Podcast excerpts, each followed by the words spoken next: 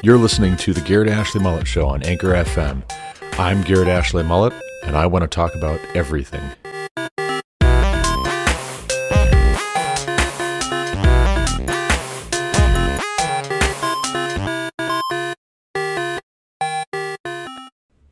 Hello, and welcome back to the Garrett Ashley Mullet Show. This is Garrett Ashley Mullet coming to you from Greeley, Colorado. Today is July 22nd, 2021. It is a Thursday. This is episode 105 of season 3, episode 170 of this podcast. Today we're going to talk about Kevin DeYoung's review from April 22nd of Reparations, a Christian call for repentance and renewal. And it's odd doing a review of a review, if you will, but I think it's important to talk about how it is that we engage these kinds of materials in the church, especially. How gracious do we be? Are we, in fact, being gracious when we speak well of someone or something which is having a corrupting influence?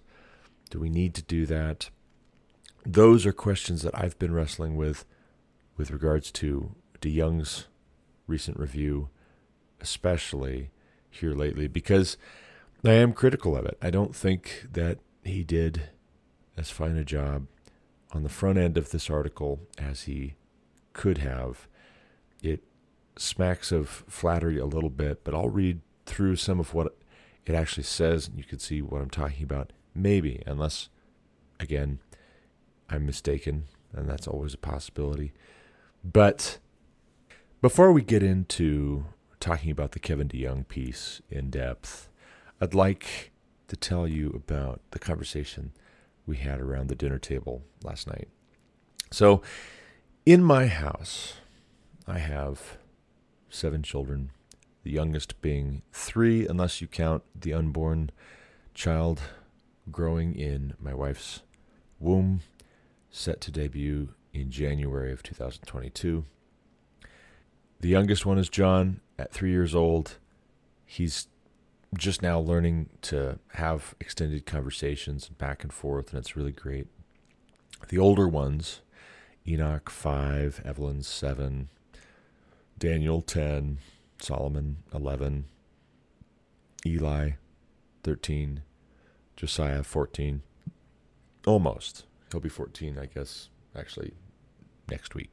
But everybody else seems to have somebody that they are thinking is kind of cute right now or that they're interested in right now.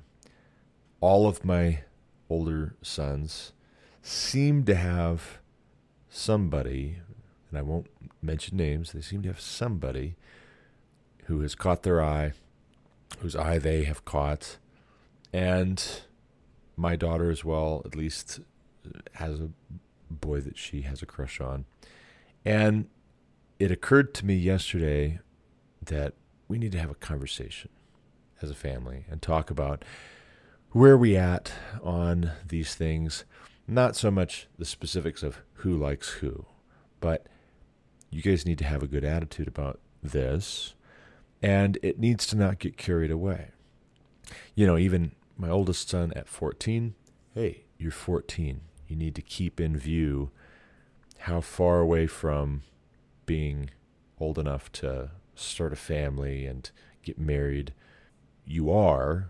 And I'm not worried about him. He's level headed and he's not getting ahead of himself. But the younger ones, some of them, it's like, hey, just keep in mind, bear in mind, you're this old. You've got a lot of years before you're going to be mature enough to where you could really think seriously about making that commitment in real time instead of hypothetically.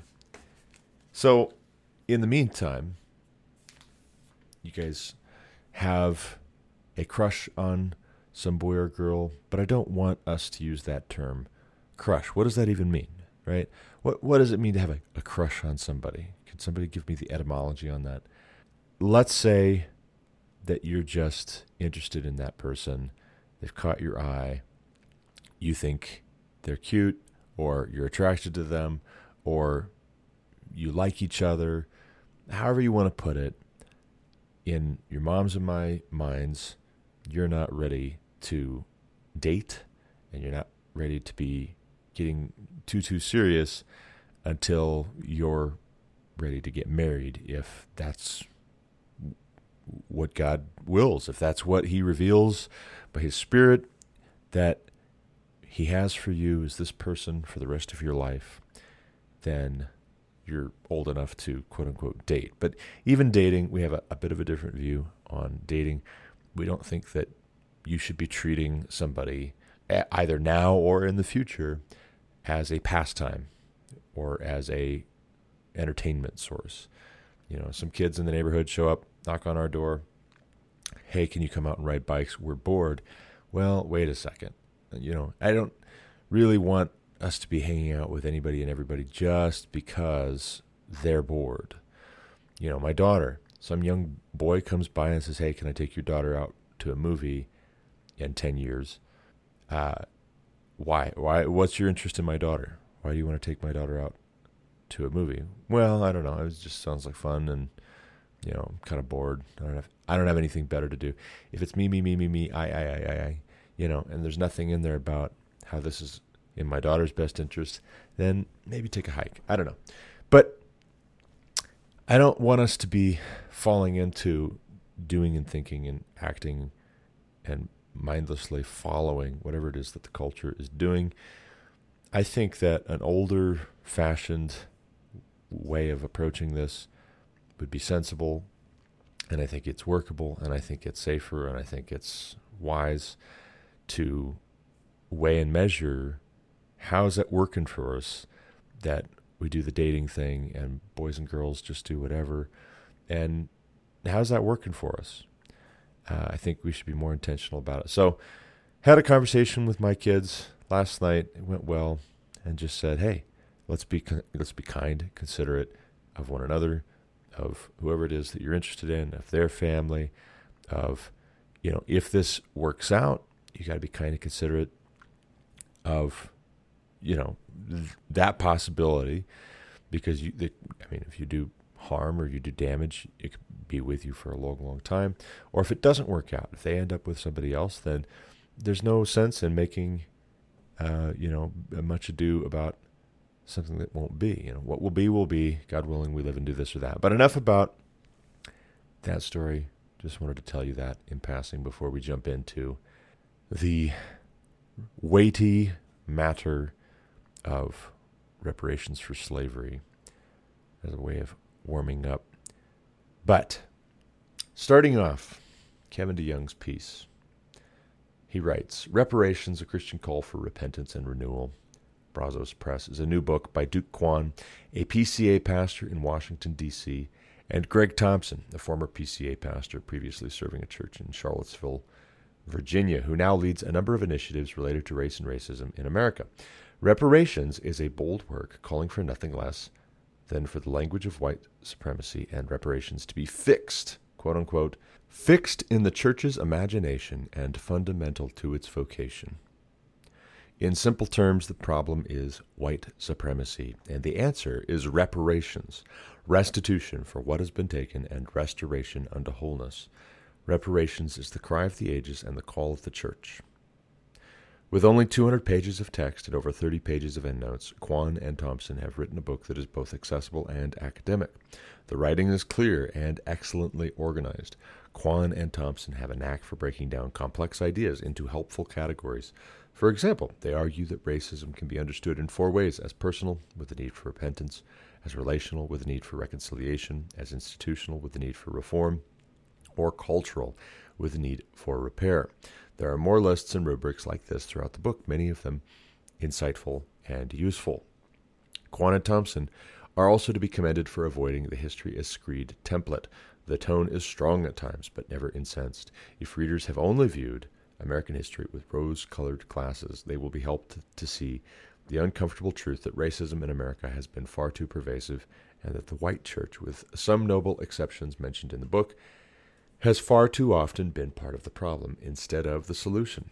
The authors have plenty of criticism for white Americans and for the white church in America, but they want to persuade, not merely scold.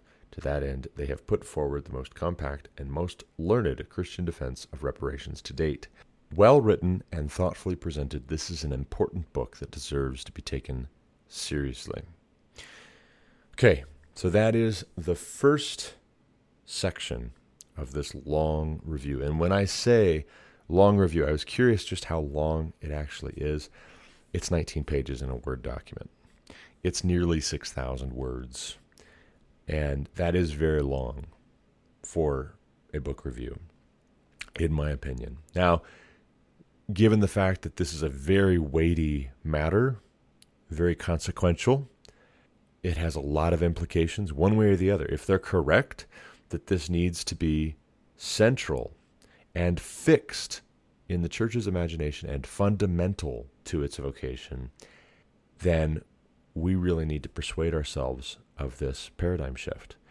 If they are incorrect, then we really need to deal comprehensively with why they are incorrect so that we not only safeguard our own hearts from being led astray, but we also, maybe by God's grace, persuade them that they've been in error and they need to repent of that. So, nearly 6,000 words, copied and pasted it into a Word document. That's the first section of this review. And let me just ask you a question. Having read that far and no further just yet, if you haven't read the entire piece, which I would advise you to, do you get the impression that Kevin DeYoung is concerned about this book, that he is worried? Do you feel like this is a warning?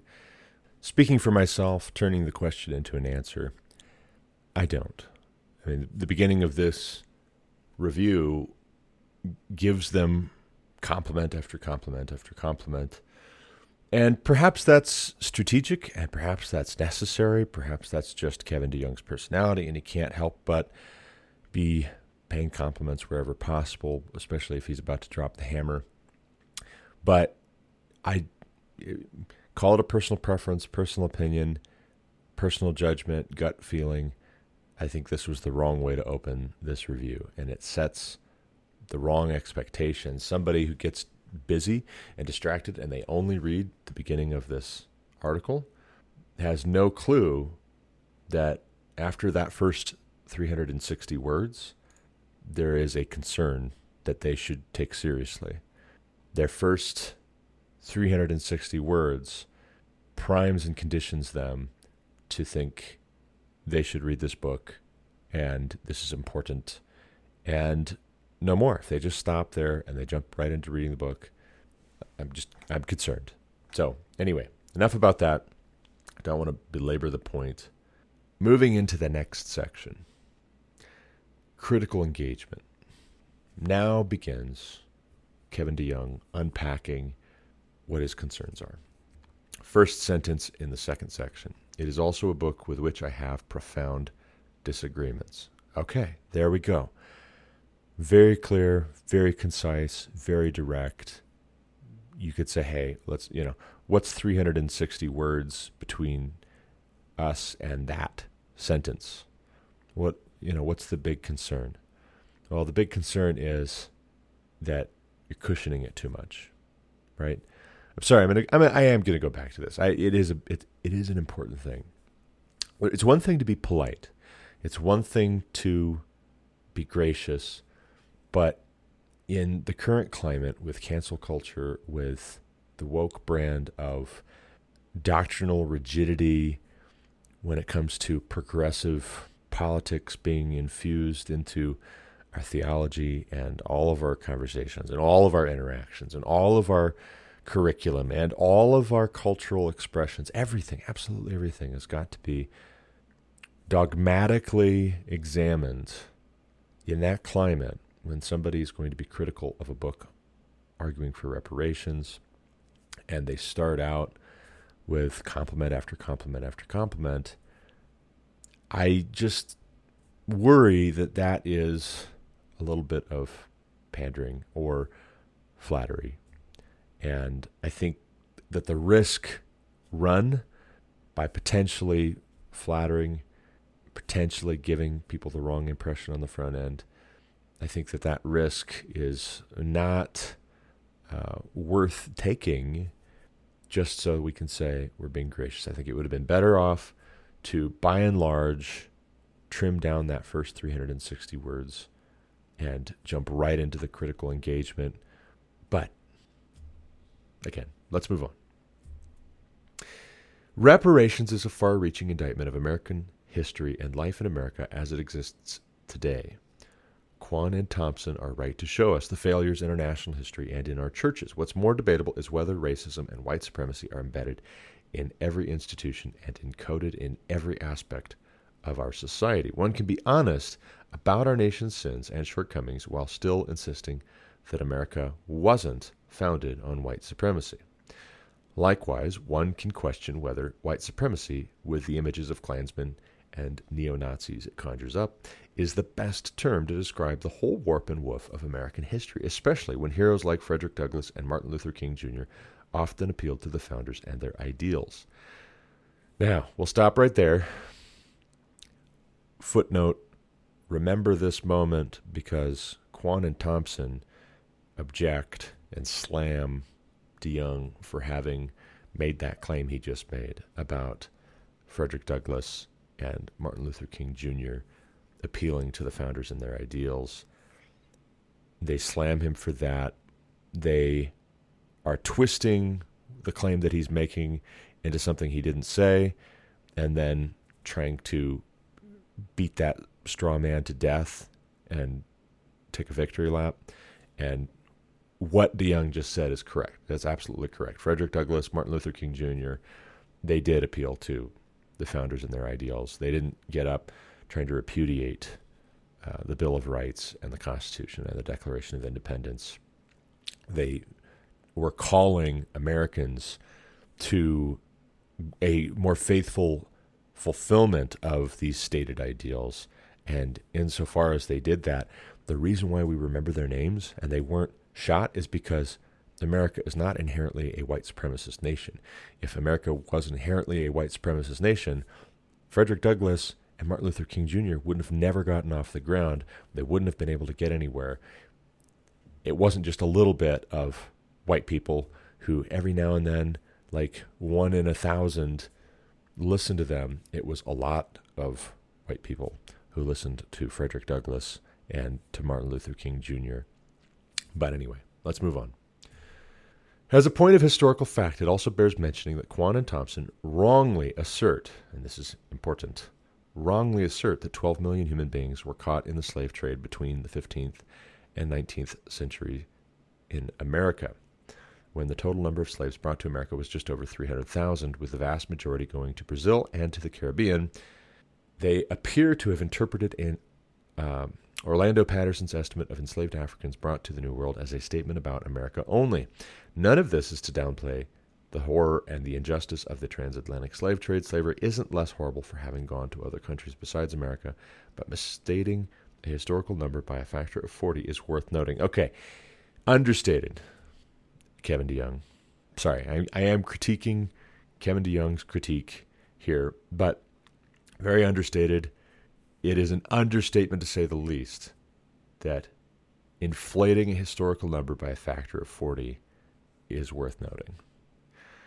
He has to lead in with a lot of qualifications here because he anticipates at every turn, every single pushback he levels at reparations, this book by Kwon Thompson, every single pushback is going to be met with accusations that he's trying to minimize, he's trying to legitimize, he's trying to downplay, he's trying to excuse.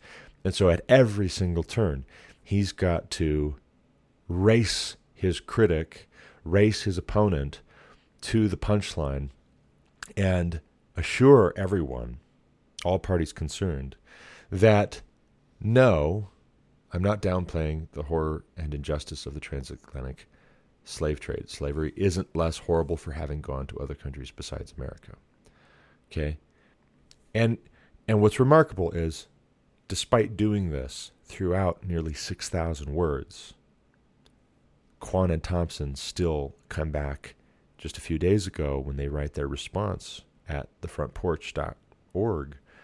They come back and they savage Kevin DeYoung as using white supremacist methodology in his review of their book. Moving on, we're almost halfway through this second section. Kevin DeYoung writes, but I don't want to provide a historical analysis of reparations. Neither do I want to focus on the sociological and economic claims of the book, though underlying the book's criticisms are the unstated convictions that racial disparities are obvious signs of culturally embedded racism and that Western capitalism is a white supremacist system of extraction that harms the poor. That is, by the way, the sum total of critical race theory right there. He's Uh, it's another way of saying without coming right out and saying it directly because it'll trigger people. It's another way of saying this book is predicated on critical race theory, folks.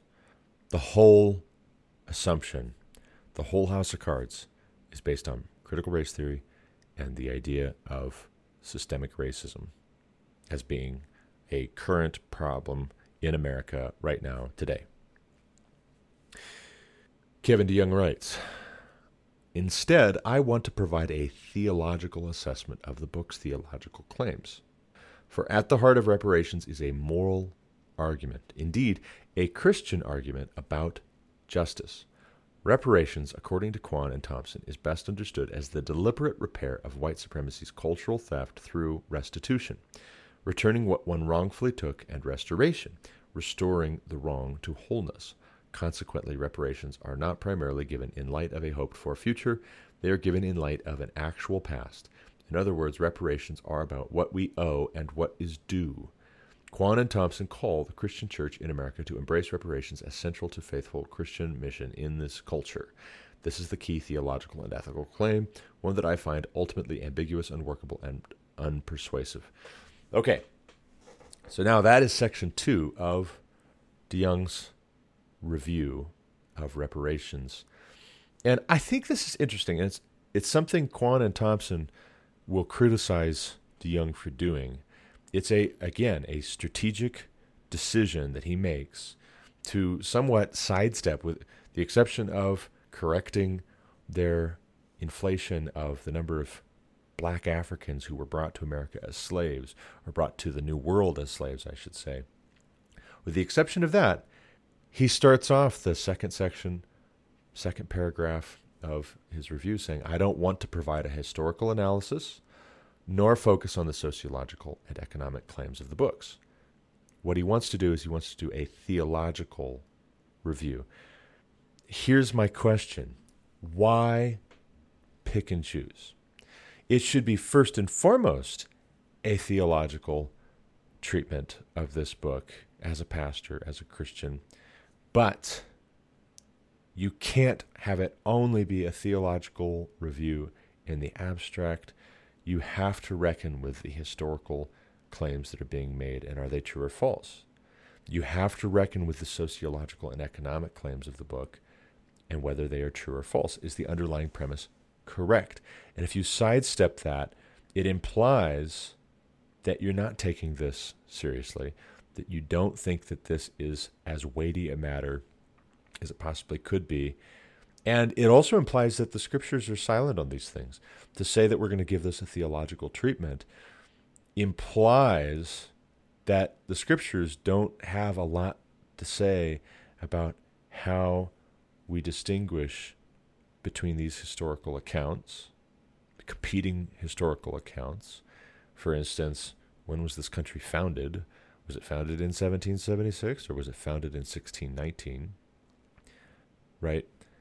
You can't sidestep the theological when you're doing the historical and sociological and economic treatment of this issue. You can't downplay the theological and elevate your critical race theory, critical theory, Marxist presuppositions opinion of what should happen next and sprinkle in some Jesus, Jesus, Jesus talk. But you also don't correct that faulty way of reasoning and coming to this conclusion, like Kwon and Thompson do, you don't correct that best by just doing the opposite, by just inverting it. Okay? I'm going to de emphasize the historical analysis, sociological, economic claims of the book, dealing with those, treating those in favor of dealing with the theology. I think you have to do all of the above, and I think that that's difficult. I think that's hard to do, but I think that it's needful, it's necessary.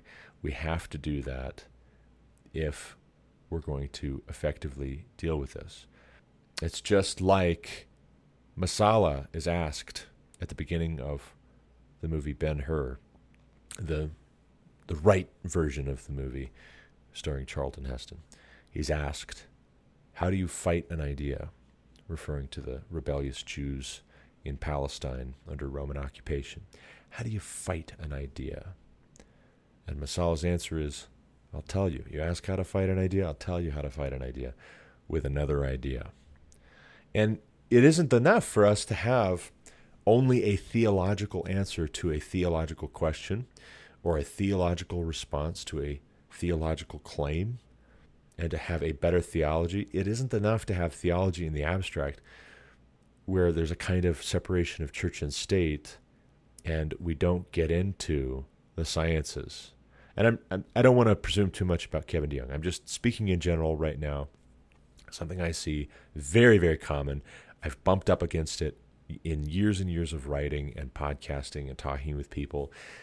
By and large, we are not trained in American culture by the church, in the church, as Christians, to reckon with economics, politics, philosophy, art, culture, science. We are not teaching ourselves to reckon with these things in deep, meaningful ways because a lot of the church wants to focus on the gospel and theology and the spiritual, all the while somehow missing the forest for the trees that there is some truth to the claims of Kwon and Thompson, the presuppositional claims, that the Bible speaks to these matters. Now, they're mistaken, badly mistaken, in their conclusions from reading the text. They're eisegeting. They're getting these bad ideas, these Marxist ideas from outside of the Bible, and then reading those bad ideas into the Bible as a way of trying to curry favor with the world, with Black Lives Matter, with Antifa, with Democrats, with squishy Republicans who just want peace so they can live their best life now. But there is some validity to the underlying claim that the Bible does speak to these things. And anyway, moving on. Kevin DeYoung writes I want to provide a theological assessment of the book's theological claims, for at the heart of reparations is a moral argument, indeed, a Christian argument about justice. Reparations, according to Kwon and Thompson, is best understood as the deliberate repair of white supremacy's cultural theft through restitution, returning what one wrongfully took, and restoration, restoring the wrong to wholeness. Consequently, reparations are not primarily given in light of a hoped for future, they are given in light of an actual past. In other words, reparations are about what we owe and what is due. Kwon and Thompson call the Christian church in America to embrace reparations as central to faithful Christian mission in this culture. Pay attention to that word central. Central. Big deal. Major deal. Central to faithful Christian mission in this culture. This is the key theological and ethical claim, one that I find ultimately ambiguous, unworkable, and unpersuasive. Quite right. Section 3 Restitution. Kevin DeYoung writes when people hear reparations, they usually think of compensation for past injustices, some sort of redress for crimes committed. Reparations is the act of making amends, of giving satisfaction for wrongs or injuries. Kwon and Thompson begin and end the book with the story of the former slave, Jordan Anderson, and the famous letter he wrote to his former master asking for his wages for 32 years of service. In effect, Anderson's letter says, quite powerfully, You've defrauded me all these years. Now you want me to come back and live with you and believe you will treat me kindly. Give me back all that you stole, and then I'll take your gesture of goodwill seriously. Kwon and Thompson framed the book with this story to help us see that reparations is about returning what has been stolen. They write early in the book when you take something that does not belong to you, love requires you to return it. This theme shows up most clearly in their chapter on restitution. Their anchor text is the story of Zacchaeus from Luke 19. When Zacchaeus had his heart changed, he didn't just pray a prayer or say he was sorry for cheating people. He showed his repentance by making restitution. Kwon and Thompson rightly summarize the basic lesson of Zacchaeus. If you steal something, you have to give it back with an impressive array of citations from well respected theologians throughout the ages. Kwon Thompson remind us that true repentance is not found in words alone. Generations of readers of scriptures across church history, they argue, have repeatedly affirmed restitution as an enduring Christian responsibility and a foundational expression of God's unchanging moral law. All of that is why it's good, biblical, true, and necessary. The problems come when Kwon and Thompson apply this straightforward principle of restitution. In their words, quote, when you take something that does not belong to you, love requires you to return it, end quote, and apply it to an evil as far off as slavery or a sin as nebulous as white supremacy. For example, after referencing a 1715 pamphlet condemning slavery and calling for blacks to be restored out of the property of him that hath wronged them, Kwon and Thompson conclude that restitution for the thefts of white supremacy is an old idea. But that's not exactly true. What is an old idea is for masters to release their slaves and to make reparations for the wrongs they had committed against them. Throughout the history of this country, people have written rightfully and forcefully of the Christian duty to repay what one has stolen, to make restitution for wrongs done to the slaves, and to return what had been forcefully taken from another. There is no talk, however, about something as amorphous as restitution for quote unquote white supremacy. Absolutely right. Well said. Well said. This is a bit of a shell game where Kwon and Thompson make quote, quote, quote, quote.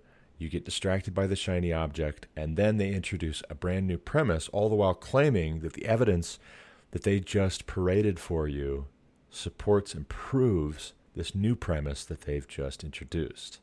You're not supposed to catch the sleight of hand there as they slip in something that wasn't being talked about or even addressed in the quotes or in the pieces of evidence that they just presented to you. This idea of making restitution for, as they define it, white supremacy, which, according to their response to Kevin DeYoung, can be literally everything. This review that I'm reading for you right now, according to Kwon and Thompson, is white supremacy right? It, the, the definition is so broad, so nebulous, so amorphous, so anything you want it to be that even Kevin DeYoung's critique of their book, they say, is white supremacy. And reparations, in light of that context, with that as the subscript, reparations are ridiculous. It's not that people who disagree with you are wrong and here's why xyz and specifically let's address the theological claim that you're making here no no no no. We can't help ourselves. We have to claim that you're a racist method- methodologically. You're a racist supporter. You're an enabler of racists and white supremacists. And please you know come to jesus kevin deyoung and his readers who agreed with his piece generally. Come to Jesus because you might not even really actually truly be a Christian, maybe kind of sort of. Oof. Moving on. Later in the same chapter, Kwon and Thompson cite a petition from enslaved Christians demanding compensation for their, quote, long bondage and hard slavery, end quote. Kwon and Thompson summarize In other words, they sought restitution for white supremacist theft. It may seem like splitting hairs, but the language matters. Restitution makes perfect sense and is eminently biblical. When the person who cheated pays back the person whom they cheated, Zacchaeus did not make restitution with the world or with every poor person in Judea. Instead, he sought to restore fourfold, according to Exodus 22:1, anyone he defrauded, Luke 19:8. Slavery may have been undergirded by and helped perpetuate assumptions of white superiority but to say that restitution for the theft of white supremacy is an old idea is to smuggle back into the past the notion that restitution might be based on skin color or based on wrong attitudes or based on something as amorphous as participating in certain systems and structures. Did you catch all that? Take a time machine, go back in time, slip your premise of the present into the historical record, then travel back to the present again and argue your case and say, ah, see, this proves it. Oh, wait a second. No, no, no, no, no, no. This is why the the way that the left interprets documents and interprets literally everything apart from objective reality and the conviction of a transcendent fixed truth and standard that is above all of us is so dangerous. This is why subjectivism is so dangerous. This is why emotivism is so dangerous because we stop being able both to, as the authors of a book like Reparations, read the historical account for what it actually says instead of what we feel when we read it. And also, when we read books like Reparations, we're not very good unless somebody like Kevin DeYoung comes along and very intentionally pulls on these threads for us. We're not very good at thinking critically about it and saying, well, wait a second, is that really what the author intended originally when they wrote that, when they said that, when they did that? You keep using that word. I do not think it means what you think it means, as Inigo Montoya says in The Princess Bride. Continuing on, the concept of white supremacy does a lot of heavy lifting throughout the book. Yeah, I like that line actually. That's a really great line. The concept of white supremacy does a lot of heavy lifting throughout the book. That should be the headline. That should be the intro, like first paragraph of this review, in my humble opinion. Take out the fluff and the potential flattery. Just lead in with this. Get right to the point. The concept of white supremacy does a lot of heavy lifting throughout the book. For Kwon and Thompson, white supremacy is the evil that has been essential to America's past and remains inescapable in the present. One could question, however, whether the category obscures more than it illuminates. Yes. Yes, yes, yes, yes, yes. To be sure, very few white Americans prior to the civil rights movement held views about black Americans that we would consider acceptable today. We should not gloss over this sad history insofar as white supremacy entails believing and acting as if your racial or ethnic identity makes you superior to others. It should be repudiated wherever it is found. And yet, when white supremacy covers everything from the horrors of slavery and lynching to the more common blind spots of self-centeredness and indifference, the result is that little efforts to little effort is made to understand people in their own time and on their own terms. Moreover, the category of white supremacy as a totalizing heuristic device often lacks basic Christian charity insofar as it measures peoples, churches, and nations by their worst failures as we see them, and pathologizes everyone and everything associated with the sin of partiality as being complicit with the most egregious catalog of sins in our nation's history. Okay, so I, I, I will be a little bit critical once again here because yes, white supremacy is faulty. It is a faulty, uh, you know, properly defined, more narrowly defined than just everything I hate is white supremacy. It isn't just a problem of defining the term narrowly enough, and then we can all agree about how big of a problem white supremacy is. Okay? Even properly defined white supremacy is not the boogeyman, catch all, junk drawer, throw all of the problems of the world into it, and voila, you've just explained it. You know, this is this is the way to make it all better. Uh, white supremacy, even properly defined, is not the unforgivable sin, the be all end all worst thing according to God's word even if you're just talking in the abstract about racism in general, ethnocentrism in general, there's plenty of ethnocentrism in the Bible. It usually takes the form of God's people, Israel, the children of Israel, the Jews, being separate and distinct by God's command from the people surrounding them because the people surrounding them don't worship and serve God. God commands the children of Israel to be separate, to not intermarry, to not worship the gods of the nations around them. it has nothing to do, first and foremost, with the Jews and the children of Israel being inherently superior in and of themselves, self righteous. It has everything to do with be holy, for I am holy. And as that continues on into the New Testament, famously, you've got the Judaizers coming to Antioch, and we read about it from Paul in Galatians.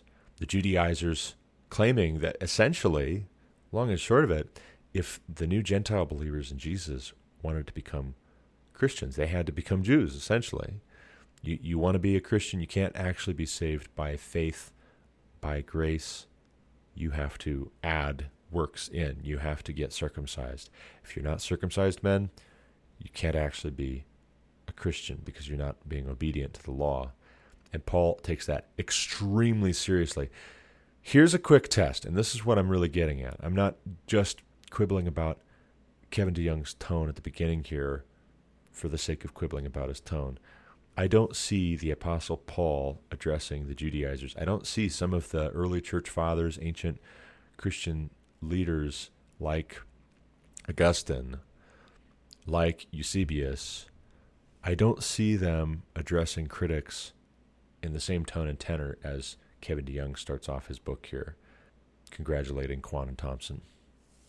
And I think that insofar as they don't set that example, they're correct. And we don't need to be more gracious, more flattering of opponents to sound doctrine in our day than they were. But white supremacy, just like the Judaizers' religion, wherein you say, in order to really truly be saved, you have to become Jewish for all intents and purposes. In our day, that might take the form of hey, in order to really truly be a Christian, you have to become a white person or as close as possible, as close as you can possibly get. You'll never quite be there. Black, brown, yellow people, you'll never quite be a white person, but give it your best shot, right?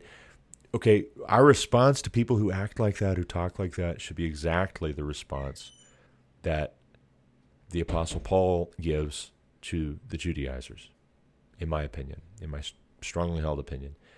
And yet, somebody just having some faulty assumptions, some mistaken, misplaced self pride, self righteousness by virtue of their being white, just like somebody having that by virtue of their being black or by virtue of their being Chinese or by virtue of their being Middle Eastern or by virtue of being whatever ethnos they are, thinking that they're inherently superior to everybody, that's not so good.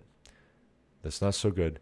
But is it the cardinal sin? Is it the be all end all in even the narrowest, most precise definition? Not so sure. Not so fast. Let's be careful there. Let's not accept that premise as we're trying to negotiate down the broad claims of Kwon and Thompson here. Moving on in DeYoung's review. The language Kwon and Thompson use with reference to Zacchaeus is also telling. Quote, acknowledging that he, as a tax collector, stood at the center of an extractive system designed to plunder the most vulnerable members of society, Zacchaeus offers half of his possessions to the poor, end quote. True. Zacchaeus generously gave away half of his possessions to the poor, in addition to making restitution for those he sinned against. But did he really acknowledge complicity in an extractive system designed to plunder the most vulnerable members of society? If he felt complicit in the whole system of tax collecting, why do we have no record of him leaving the profession? Why did Jesus show kindness to tax collectors, even calling one to be his disciple, without ever commanding them to leave their extractive system behind? When the tax collectors come to John the Baptist to be baptized and ask, What shall we do? John does not reprimand them for being part of a system designed to plunder the poor. He tells them much more simply, Collect no more than you are authorized to do. Luke 3:13. Similarly, neither John the Baptist nor Jesus ever castigated Roman soldiers for being complicit in an imperial system designed to maintain Rome's control over subjugated peoples. Instead, John told them to stop cheating, stop threatening, stop lying, and be content with their wages. Luke 3:14. With tax collectors and soldiers throughout the Gospels, there is no talk of restitution for imperial supremacy or extractive systems, nor any summons to dismantle the structures they inhabited, just the straightforward command to live a godly life, be generous to others, and repay what you have stolen. so, this is at the center. This is what it really all comes down to, believe it or not.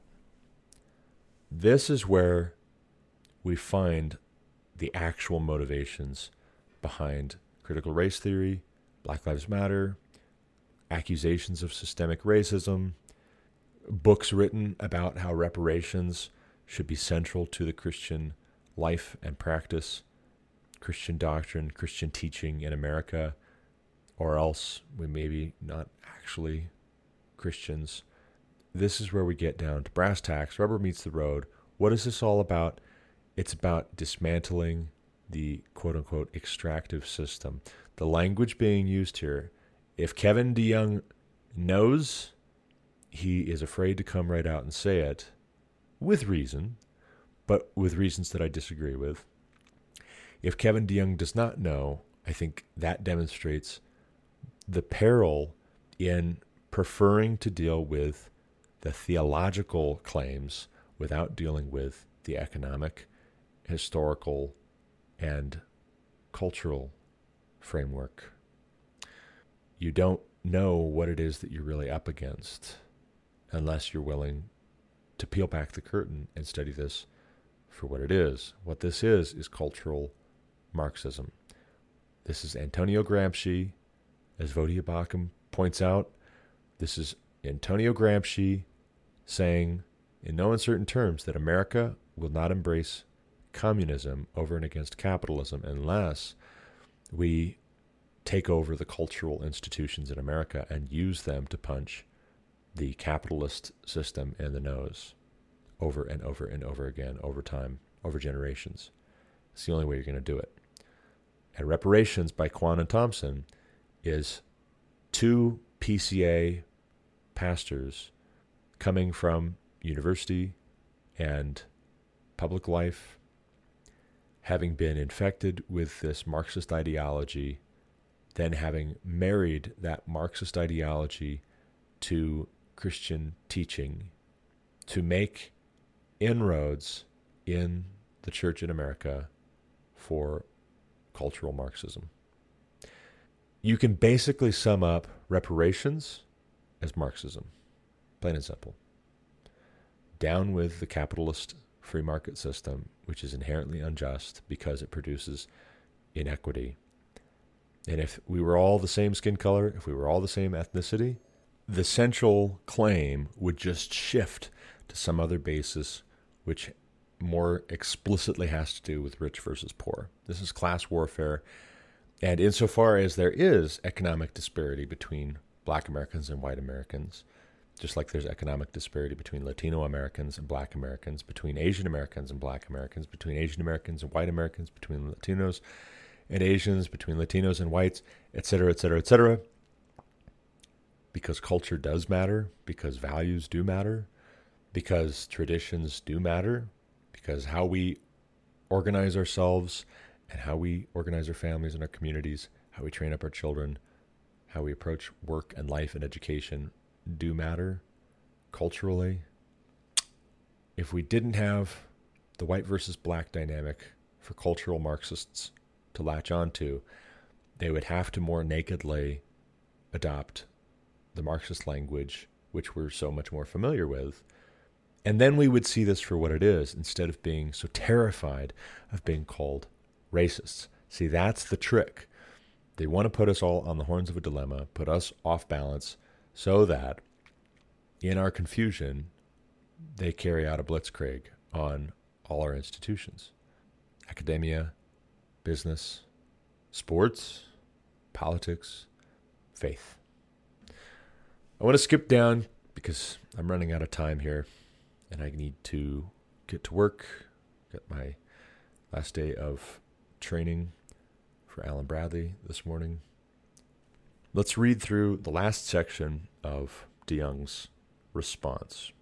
And I'm skipping several pages in between. Eschatology.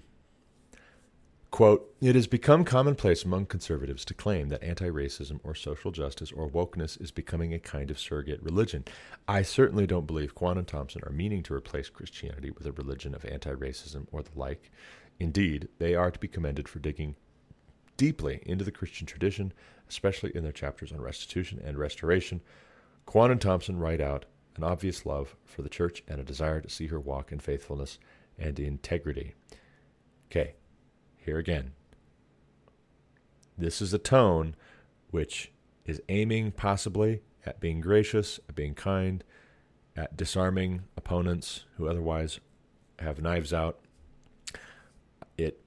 Verges on flattery, and I think at a minimum, it is confusing for people who are in the middle, who don't study these things, who don't understand really what it is that they're dealing with, and it might also imply that Kevin DeYoung himself doesn't fully understand what it is that he's dealing with, what it is that he's addressing, as he prefers to confront the theological claims.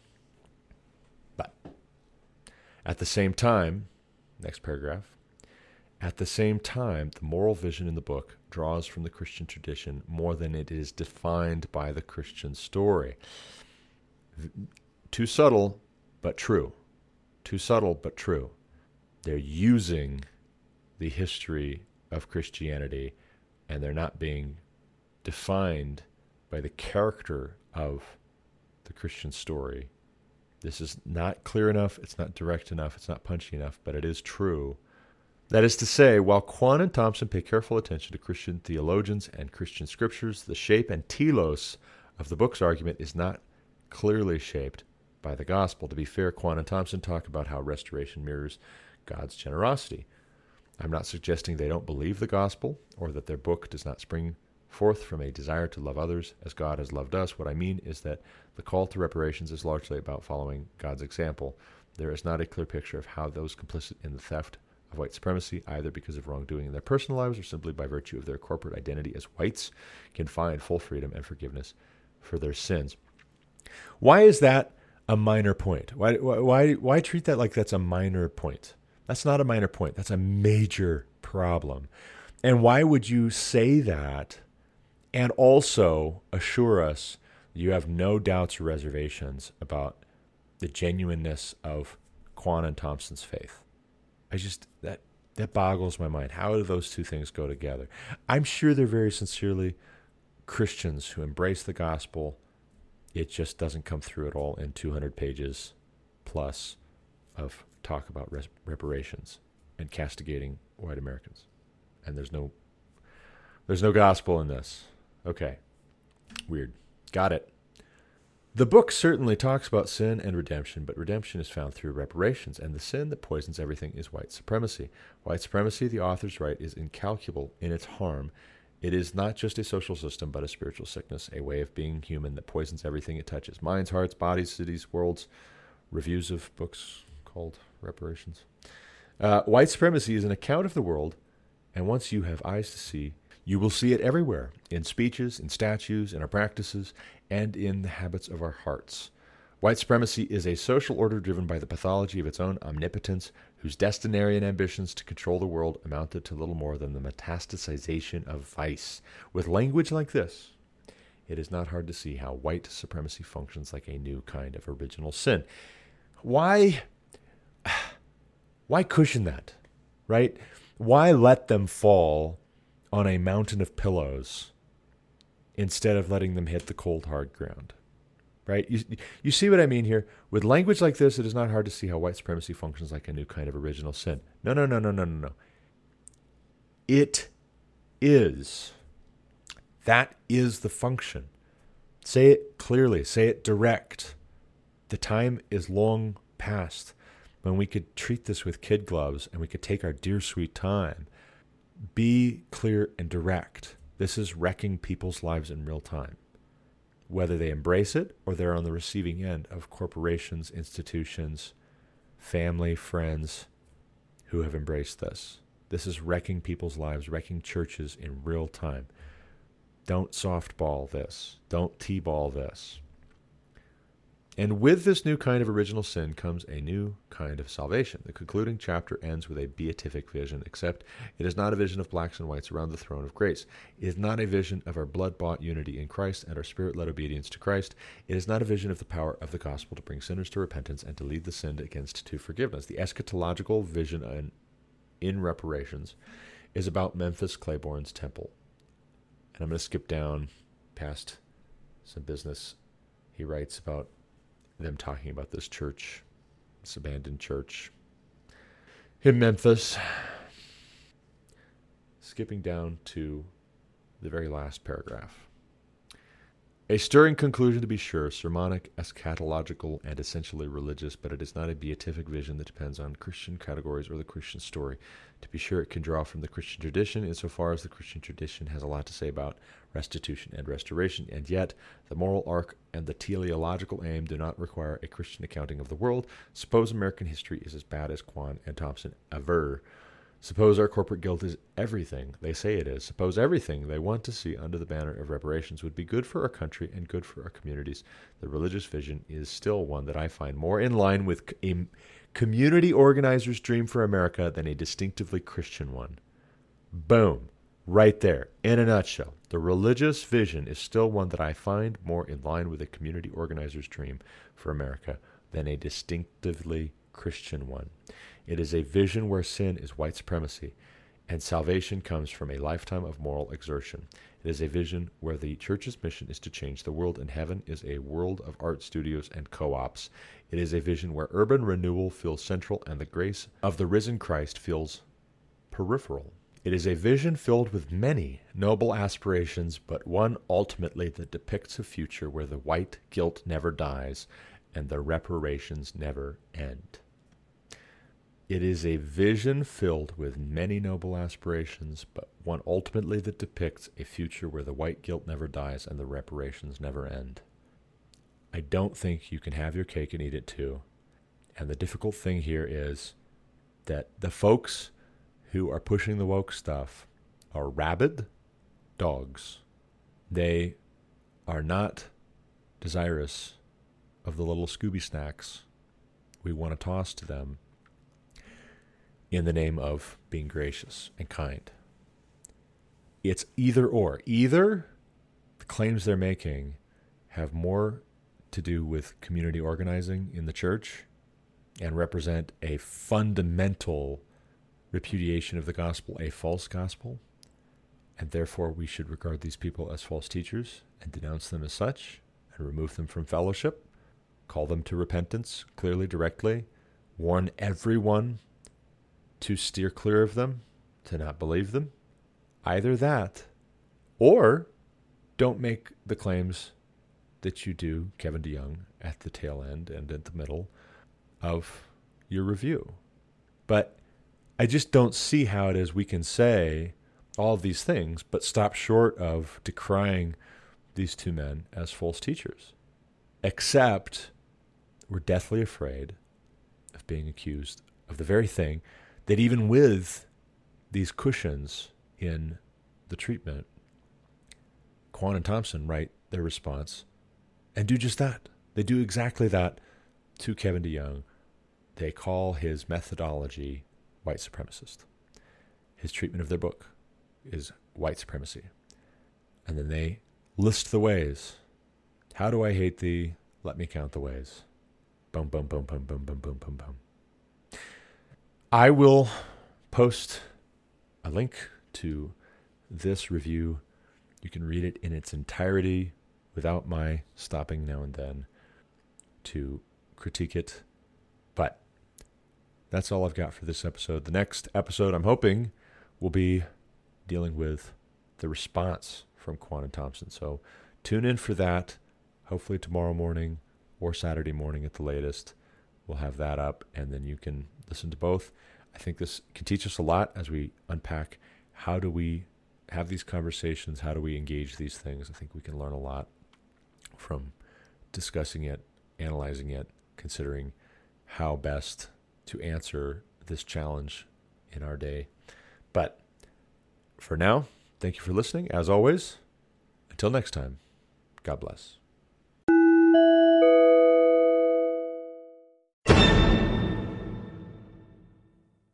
You've been listening to the Garrett Ashley Mullet Show on Anchor FM. For more content like what you just heard, subscribe to this podcast on Apple Podcasts, Google Podcasts, or Spotify. Also, check out the GarrettAshleyMulletShow.com to subscribe to email alerts when new episodes are published. As always, you can reach me with any comments, questions, complaints, objections, or insights at GarrettAshleyMullet at ProtonMail.com.